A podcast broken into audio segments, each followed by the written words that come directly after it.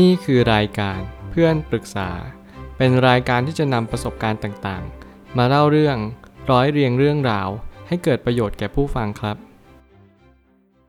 สวัสดีครับผมแอดมินเพจเพื่อนปรึกษาครับวันนี้ผมอยากจะมาชวนคุยเรื่อง 3 สิ่งสำคัญในการได้ผลตอบแทนในการเทรดอย่างมหาศาล ข้อความทวิตจากมาร์คมินวินีได้เขียนข้อความไว้ว่า คุณจะไม่มีวันได้ผลตอบแทนที่มหาศาล พร้อมกับ การถือไว้นานและหุ้นมากมายจนเกินไป ประสิทธิภาพที่ยิ่งใหญ่ จะมาพร้อมกับการย่อเพียงเล็กน้อย ที่ยังเป็นนั่นคือ 1. จังหวะเวลาที่เหมาะสม 2. รายรับที่ได้ และ 3. จำนวนเดิมพันที่เรากล้าที่จะลงไป มันสอดคล้องกับจังหวะด้วยเสมอ ถ้าเกิดสมมุติว่าสิ่งที่เราทำในทุกๆวันนี้ ไม่ว่าจะเป็นการเทรด การวางเดิมพัน แน่นอนว่าเราอาจจะอยู่ในสังเวียนของตลาดมากมายก่ายกอง มีคนที่ไม่ได้อยู่ในการเทรด และเขาอยากจะเรียนรู้ว่าการเทรดนั้นคืออะไร ผมอยากจะสรุปง่ายๆ นั่นก็คือ ทุกครั้งที่คุณเทรด คุณอย่าลืมดูรายได้ของคุณเอง การที่คุณดูรายได้ มันส่งผลต่อการที่คุณมีกรอบ และมีจำนวนเดิมพันเนี่ยที่ชัดเจนมากยิ่งขึ้น มีหลายคนมากที่เขามักจะอยากได้กำไร หรืออยากจะได้สิ่งที่เป็นตัวเดิมพันที่มากขึ้นเรื่อยๆโดยเขาหารู้ไหมว่าเขากำลังใช้รายได้ต่อเดือนที่สูงเกินกว่าปกติ นั่นหมายความว่าเขาไม่ได้คำนวณเลยว่า เดือนนี้เขาใช้เงินไปเท่าไหร่ และเขาสามารถที่จะหวนคืนย้อนกลับมา ไม่ว่าจะเป็นการหาเงินเพิ่ม เขาสามารถที่จะตัดขาดทุนในหุ้นที่มันลงลึกได้หรือเปล่า สิ่งเหล่านี้เป็นสิ่งที่เป็นวินัยทางการเงินทั้งสิ้น ถ้าเกิดสมมติเราไม่มีวินัยทางการเงินเลย ผมก็ไม่แนะนำให้คุณมาเทรดในตลาดที่กว้างใหญ่ไพศาล เพราะยิ่งคุณเทรดมากเท่าไหร่ คุณก็มีโอกาสสูญเสียมากกว่าได้ เพราะคุณไม่รู้ว่าเปอร์เซ็นต์ของการที่คุณได้ มันต้องแปรผันตรงกันกับเงินเดือนที่คุณได้รับเช็คเช่นเดียวกัน ผมไม่ตั้งคำถามขึ้นมาว่า การประเมินผลตอบแทนนั้น ต้องสัมพัทธ์กันกับรายรับที่ได้ จังหวะรวมถึงจำนวนที่เราเดิมพันทุกครั้งด้วยเสมอ ไม่ว่าเราอยู่ในตลาดไหน ไม่ว่าคุณจะอยู่ในบ่อนการพนัน หรือว่าคุณจะอยู่ในการเก็งกำไรในทุก ๆ ตลาด และโดยเฉพาะตลาดที่มันเป็นตลาดที่ใหญ่ เรามักจะเจอปลาใหญ่ที่มักจะคอยกินรวบ ในปลาเล็กๆเสมอ สิ่งที่เราต้องระมัดระวังนั่นก็คือ ทุกครั้งที่เราเห็นบางสิ่งบางอย่างที่เปลี่ยนแปลงไป เราจะต้องตัดสินใจอย่างรวดเร็ว จังหวะนั้นสำคัญมากที่สุด นั่นหมายความว่าถ้าเกิดสมมติคุณเข้าจังหวะผิด คุณต้องรู้ตัวให้เร็วว่านี่คือจังหวะที่ผิดแน่นอนผมฝึกลงทุนก่อนตั้งแต่แรก จนผมตกผลึกการลงทุน ผมก็จึงมาลองศึกษาการเทรดดู แน่นอนการเทรดไม่ใช่เรื่องง่ายเลย สิ่งที่คุณต้องควบคุมการเทรดนั่นก็คือจำนวนเงินที่คุณเดิมพัน แล้วก็จำนวนครั้งที่คุณเข้าไปเทรด แน่นอนว่าแต่ละคนถนัดกราฟไม่เหมือนกัน คุณต้องเรียนรู้เรื่องของกราฟเป็นหลักว่าคุณชอบแบบไหนถนัดแบบใด คุณอยากจะมีรายได้ต่อเดือนเท่าไหร่ สิ่งเหล่านี้ลองตั้งมันดูก่อน แน่นอนว่าการเทรดแรกๆคุณอาจจะกินแกลบกลับบ้าน รวมถึงสิ้นเดือนเนี่ยคุณอาจจะได้กินแค่มาม่าแค่ไม่กี่ซอง แต่นั่นแหละมันคือเหตุผลหรือเปล่าที่ทำให้เรานั้นเก่งขึ้น นั่นก็คือคุณได้เรียนรู้แล้วว่าคุณเป็นคนถนัดแบบไหน บางคนถนัดสายสวิงเทรด บางคนถนัดสายรันเทรน ไม่ว่าคุณจะชอบแบบใดหรือถนัดสายใด ขอให้คุณ stick with the plan ยึดในสายนั้นสร้างระบบมันขึ้นมา เรียนรู้จะทำการบ้านในกราฟหุ้น แบบนี้ชนิดนี้ให้บ่อยและยาวนานมากที่สุด เมื่อเรามีความละเอียดถี่ถ้วนรอบคอบ เราก็จะสามารถทำกำไรในตลาดได้มากยิ่งขึ้น ทักษะในการเทรดจำเป็นต้องฝึกฝนอย่างยิ่งยวด หากเราไม่ฝึกฝน เราก็จะไม่สามารถบ่มเพาะความสามารถที่ดีได้เลย ผมเชื่อว่าการที่เราจดบันทึกซิสเต็มของเราระบบของเรา แล้วก็เรียนรู้ในเรื่องของการตัดขาดทุนจำเป็นเสมอ นั่นหมายความว่าทุกครั้งที่เรามีการเทรดไม่ว่าคุณจะเข้าหรือออกใดๆก็ตาม คุณควรจะจดบันทึกมันเอาไว้สำหรับใครที่มีความทรงจำที่ดีเลิศ ผมเชื่อว่าคุณอาจจะไม่จำเป็นต้องจด แต่สิ่งที่คุณต้องทำก็คือเช็คสัญญาณตัวเองให้มั่นคงมากที่สุด อะไรที่มันกระทบกับจิตใจของเรา เราหยุดเทรดไปก่อนได้ไหมความโลภความกลัว สิ่งนี้มันควบคุมเราตลอดเวลา การที่เราตั้งเป้าว่าอยากมีรายได้ต่อเดือนเท่านั้นเท่านี้ มันอาจจะไม่ได้ แต่อย่างน้อยเราได้ตั้งเอาไว้ผมเชื่อว่าจริง ๆ แล้วมันอยู่ที่ขนาดเงินเดิมพันด้วย และอยู่ที่กราฟที่เราถนัด ถ้าเกิดสมมติเงินเดิมพันของเรา มีค่าสมดุล มันก็มีโอกาสที่เราจะมีจิตวิทยาในการเทรดได้ง่ายยิ่งขึ้น ถ้าเราลงทุนหมดตัว แน่นอนว่าความกลัวมันจะเข้ามามากขึ้น เพราะความโลภมันเข้ามาแทนที่ สิ่งนี้มันสัมพันธ์ซึ่งกันและกัน ถ้าเกิดสมมติเราไม่เข้าใจเรื่องนี้ มันก็ส่งผลต่อผลตอบแทนในระยะยาวสื่อไป การรู้จักตัวเองส่งผลทำให้เรารู้ว่า ความเสี่ยงสำคัญกว่าผลตอบแทนเสมอ สังเกตว่ามีผู้คนมากมายที่มองข้ามจุดที่สำคัญไปโดยปริยาย ผมว่าจุดที่สำคัญที่สุดไม่ว่าคุณจะทำอะไรก็คือ ประเมินความเสี่ยงของตัวเองให้มากเข้าไว้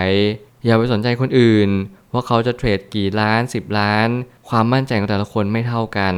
บางคนเทรด10 ล้านทั้งที่มีเงินไม่กี่ล้านเขาอาจจะมีความ comfort หรือความสบายใจมากกว่าจิตวิทยาการเทรดเขาแข็งแกร่ง สิ่งนี้เราสู้เขาไม่ได้ เขาสามารถมีแต้มต่อเขามีเลเวลเลตบางคนใช้ marginสิ่งนี้เป็นสิ่งที่แล้วแต่ประสบการณ์ของตัวเองเลยว่าเรามีความสบายใจที่เงินเดิมพันเท่าไหร่ สิ่งนี้เป็นสิ่งที่สำคัญมากๆ ถ้าเกิดสมมติเราทุกคนมีจุดที่สบายเท่ากัน เราคงจะรวยเท่ากัน เพราะแต่ละคนมีจุดสบาย และจุดยากไม่เหมือนกันลดหลั่นกันไปบางคนเงินเดือนต่อเดือน 1 0 0 0 0แบาท เขากล้าเทรดระดับ 90,000 บาท อันนี้ก็แล้วแต่คนบางคนเงินเดือน 20,000 30,000 เขากล้าเทรดแค่หลักหมื่นและหลักพัน ผมอยากให้คุณยึดถือแผน หรือว่าทำระบบขึ้นมาให้ชัดเจนมากที่สุด ว่าเรามีความมั่นใจและมีความสบายใจแบบนี้มากกว่า แน่นอนกำไรของ 10%จากหลักพัน มันอาจจะได้กำไรหลักพันกลับคืนมา แต่แน่นอนถ้าเกิดสมมติเรามีความคอมฟอร์ตหรือมีความสบายใจที่จะเดิมพันในแบบนี้ มันส่งผลต่อรายได้ในระยะยาวมากกว่า เมื่อไหร่ก็ตามที่เรามั่นใจมากขึ้น เราก็จะกล้าที่จะเอาเงินเดิมพันสูงขึ้นเรื่อยๆ สิ่งนี้มันขึ้นอยู่กับประสบการณ์จริง ๆ และก็การตกผลึกในการเทรดด้วยเช่นกัน หุ้นที่ดีไม่จำเป็นต้องมีมากมาย อาจจะมีเพียง 2-3 หุ้น ที่เรามั่นใจในการเข้าซื้อ รวมถึงรู้แนวโน้มหลักว่ามันจะเป็นอย่างไรต่อไป ถ้ามีการเปลี่ยนแปลงเกิดขึ้น เมื่อมีการเปลี่ยนแปลงเกิดขึ้นไม่ว่าเทรนด์เปลี่ยนโมเมนตัมเปลี่ยน ทุกสิ่งทุกอย่างคุณจะต้องเรียนรู้รับรู้ ตามภาพที่มันควรจะเป็นอย่างทันท่วงที อย่าพยายามหลอกตัวเองอย่าพยายามเชื่อสิ่งอื่น ข่าวเป็นตัวจุดชนวน แต่สิ่งที่เป็นตัวจุดชนวนที่แท้จริงก็คือโวลูมเข้าซื้อขาย ถ้าเกิดมีข่าวแล้วไม่มีโวลูมเข้า เราก็ปล่อยทิ้งไป ถ้าเกิดไม่มีข่าวแต่มีโวลูมเราจะต้องรอข่าวอีกสักระยะหนึ่ง หรือเราอาจจะต้องดูกราฟว่ากราฟเนี่ยมันเป็นทิศทางใด บางทีหุ้นตัวหนึ่งมีข่าวมาเล่นด้วย มันก็ไม่ได้เขาว่ามันจะขึ้นอย่างเดียว สิ่งนี้เราก็ต้องระมัดระวังว่าข่าวไม่ได้แปลว่าเป็นตัวจุดชนวนเสมอไป เพียงแต่ข่าวเนี่ยทำให้ทุกคน หรือว่าประชาชนมวลรวมเนี่ยรับรู้สิ่งเดียวกัน เรื่องเดียวกัน ว่าสิ่งนี้กำลังไปทิศทางนี้ เท่านั้นเอง เมื่อเราเรียนรู้ว่าหุ้นแต่ละหุ้นเนี่ยมีลักษณะที่แตกต่างกันบางทีก็อาจจะไม่มีความเหมือนกันก็ได้ เพียงแต่ว่าจุดเริ่มต้นของการเทรด การเก็งกำไรนั้นคล้าย ๆ กัน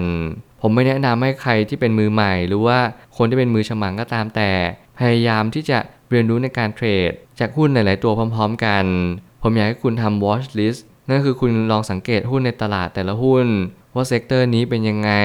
เทรนด์มันมาไหมเพราะจริงๆ ส่วนใหญ่แล้วหุ้นก็จะขึ้นกันเป็นกลุ่ม ซึ่งสิ่งเหล่านี้มันก็ช่วยให้เราเรียนรู้และตกผลึกได้มากขึ้นว่า การที่เราเลือกหุ้น ในสิ่งที่เราถนัด รูปแบบกราฟที่เรามั่นใจ สิ่งนี้มันอาจจะทำให้การเทรดนั้นดีมากยิ่งขึ้น แต่แน่นอนณวันนี้ผมก็ยังไม่ได้เซียนในการเทรดมากพอ ที่เราจะกล้าการันตีว่า การเทรดแบบไหนถึงเป็นการเทรดที่ดีที่สุด แต่ผมก็อยากเป็นกระบอกเสียงกระบอกเสียงหนึ่ง ที่อยากจะแชร์ให้กับคนรุ่นหลัง เด็กรุ่นใหม่ หรือคนอายุเท่าๆกันหรือแก่กว่า ที่เข้ามาในตลาดการเก็งกำไร เพราะผมเชื่อว่าการที่เราจะเข้ามาในตลาดนี้ เราก็ต้องหวังที่จะกำไรกลับบ้านแต่แล้วบางทีเราขาดทุนกลับไป หน้าที่เราก็คือสอบทานตัวเองว่าเราถนัดการเทรดจริง ๆ หรือเปล่าเราต้องฝึกฝนอีกมากมายแค่ไหน สิ่งเหล่านี้ทุกคนจำเป็นจะต้องสอบทานตัวเองอยู่เรื่อย ไม่อย่างนั้นคุณก็จะไม่สามารถเข้าใจและตระหนักได้ว่า คุณต้องการเป็นนักเทรดสายใด หรือคุณอาจจะไม่เหมาะการเทรดเลย สุดท้ายนี้เมื่อผลตอบแทนอันมหาศาลสามารถเป็นไปได้ นั่นก็คือการยืนระยะในตลาดได้นาน ยิ่งเราประเมินตัวเองมากเท่าไหร่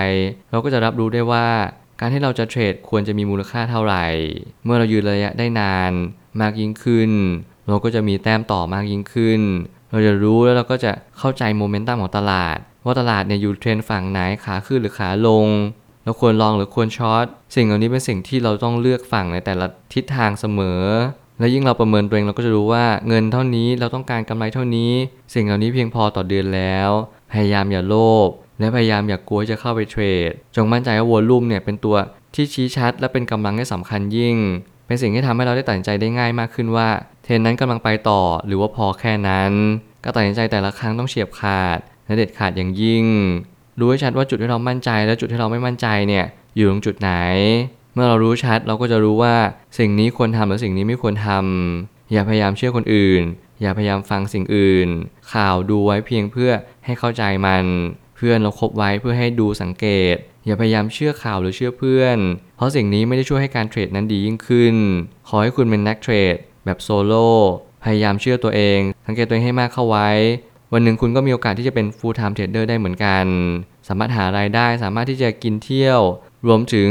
มีรายรับที่ cover รายจ่ายต่อเดือน สิ่งเหล่านี้มันก็สอดคล้องในการมีอิสรภาพทางการเงิน ในแบบฉบับชีวิตที่คุณต้องการ และรังสรรค์ให้เป็นไป ผมเชื่อว่าทุกปัญหาย่อมมีทางออกเสมอ ขอบคุณครับ รวมถึงคุณสามารถแชร์ประสบการณ์ ผ่านทาง Facebook Twitter และ YouTube และอย่าลืมติด Hashtag เพื่อนปรึกษา หรือ f r ร e n d Talk ด้วยนะครับ